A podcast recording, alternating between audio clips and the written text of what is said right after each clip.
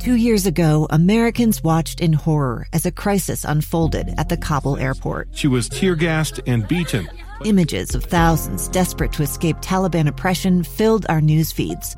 More than 80,000 Afghans made it to America. But the story didn't end there. It was very cold. There was no power, no heat. Who would help our newest neighbors? I'm Andrea Smardon. In Stranger Becomes Neighbor, you'll hear the stories of some remarkable refugees who left their homes and their dreams behind only to start over from zero. Their only possession was three blankets. And you'll meet Americans who stepped up to help them. You want me to come when you deliver your baby. What can one person do in the face of an international disaster decades in the making? That's Stranger Becomes Neighbor. Find us at kslpodcast.com, follow us on Apple Podcasts, or anywhere else you listen. Inside Sources with Boyd Matheson. A new report from the Kem C. Gardner Policy Institute released today on how user fees might be a better option than taxes as Utah continues to grow and develop. Why might that be the case, you ask? Well, Phil Dean is a senior research fellow at the Gardner Institute, and he's the lead author of the report, and he joins us on the line today. Phil, thanks for joining us. Thanks for having me. So let's let's break this down a little bit. I think this is uh, really intriguing and uh, something we all should kind of think through and chew our way through. And I know you've been chewing and crunching numbers and uh, looking at all of that. Uh, give us first just a, a, high level in terms of concept. Why should we be looking at the possibility of maybe looking at fees, uh, user fees, as opposed to taxes, as a way to uh, really chart the the future for the state? Yeah, so as we look at Utah, I think our biggest challenges relate to growth. They relate to change and user fees can help in kind of balancing some of the challenges that we face.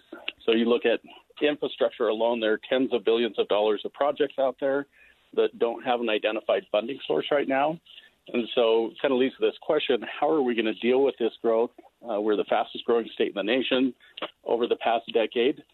Um, we're projecting that at the Policy Institute to continue into the future. So, how are we going to manage that? How are we going to deal with it?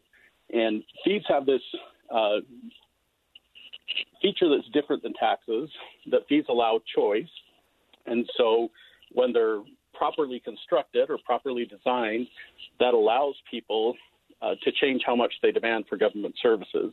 Now, fees aren't the answer to everything, but they are uh, an important tool in that fiscal toolbox. Yeah. So, so let's let's break that down a little bit. Let's look at uh, something I think is a really interesting area to look in, and that is uh, looking at water use.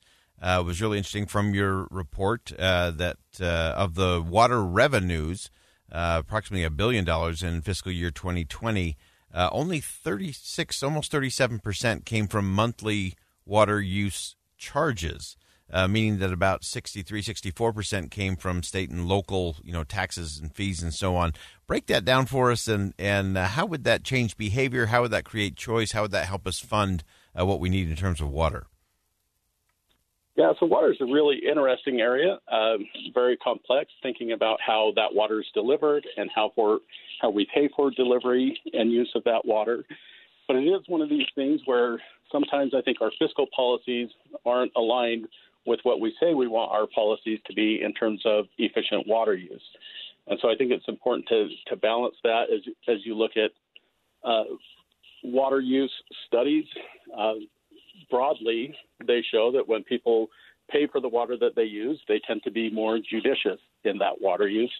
Uh, when when they don't see that direct connection between how much they use and how much they pay, they're much more likely to use more water. Uh, just one example that we bring up in the report uh, secondary water, this untreated water that's used outdoors, uh, often has a flat fee associated with it. So maybe $100 a year, $150 a year. Um, but it, it creates an interesting pricing signal of zero incremental cost or marginal cost when you use more water. So when that happens, it kind of sends this price signal about the value of that water. And you compare, as an economist, we're always talking about benefits and costs. You compare the benefit of that um, to the cost of that, and the cost of zero. It kind of always seems like, yeah, okay, I'll, I'll keep watering. Uh, and examples throughout the state that just when people have better information about their water use, they're more judicious in their water use. So, separate even from a pricing signal, just information can help people be more judicious in how they use the water we have. Yeah, and just having that awareness in terms of what uh, things are actually uh, costing or, or what the benefit, you know, cost benefit is on all of that. Uh, I've I've always thought if if uh, citizens would get a, a thing at the end of the year that shows what they actually paid for with their with their taxes and what it actually got them, I think we'd all look at government a little bit different. And uh, this is just one of many examples you have in your report that are great. If if we all just stopped and said, okay, yeah, I can't just keep watering and watering uh, because there is an incremental cost. Uh, I think they do look at that a little bit different. Uh, one area I wanted to get to uh, with you, Phil, is relating to when you when you go to more fees as opposed to taxes. Uh, there are some of those consequences that come through that. Uh, in particular, as it uh, relates to those who are dealing with poverty or who are just struggling to make ends meet. you've mentioned it's this kind of one tool in the tool belt.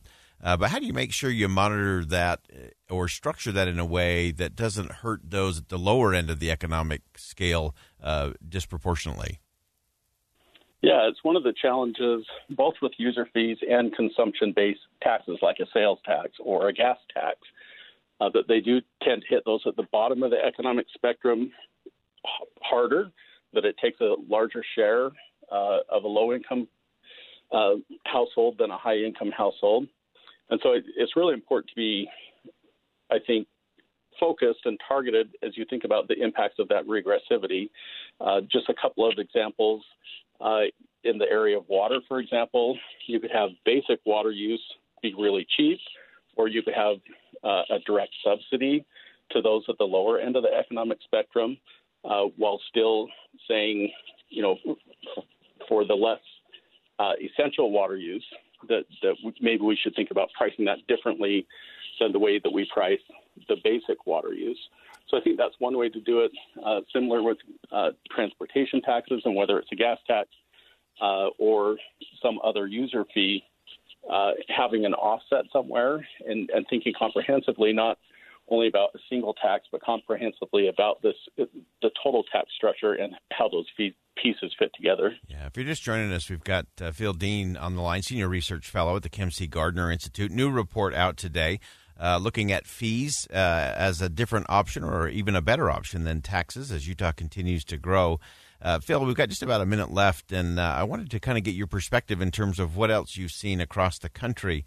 Uh, is is this move towards more fees as opposed to taxes? Is that gaining traction in other areas? Are there places that are doing it well and right? Uh, what are you seeing across the country?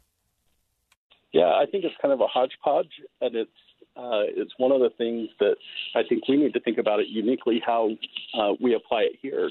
So if you look overall, we do tend to have more user fees here in the state. Uh, I do think there's uh, opportunity here within the state to increase the emphasis on user fees and also to think about how those fees are structured. Um, not all fees are created the same. And, and so I think as we deal with growth, uh, which I wouldn't trade that challenge for any other state challenges out there, um, we kind of need to think about fees and the role that they can play in helping to balance that growth. Yeah, so important. It's a real critical, really interesting report uh, come out uh, today from the Kem Gardner Institute. Again, Phil Dean, Senior Research Fellow there. Uh, great insight, uh, as you said, uh, different ways of paying for government uh, create all kinds of different economic effects, uh, but really interesting and important for us to look at the best ways uh, so that Utah can continue to lead out and deal with, as you said, Phil, the wonderful challenge of great growth. Phil, thanks for joining us today. Thank you. Appreciate it.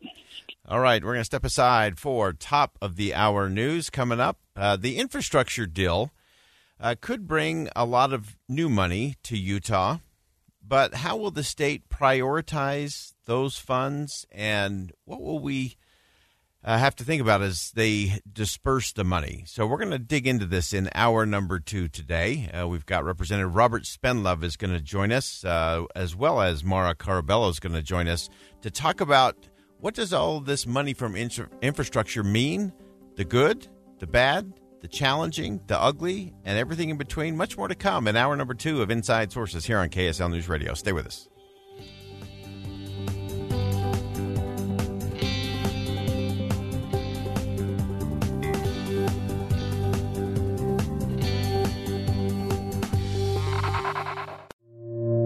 Two friends taking pictures of the rising full moon on a summer night.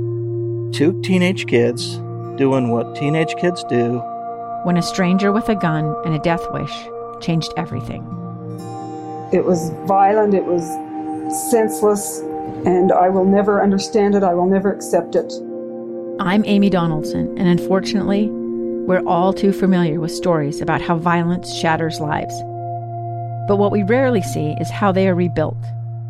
In a new podcast, The Letter, we relive tragedy, but only so we can hear the rest of the story the struggle to reclaim lives, the realities of grief, and the possibilities of forgiveness.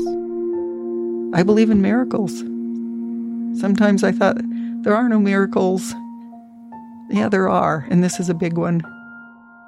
Follow the letter at theletterpodcast.com or wherever you get your podcasts.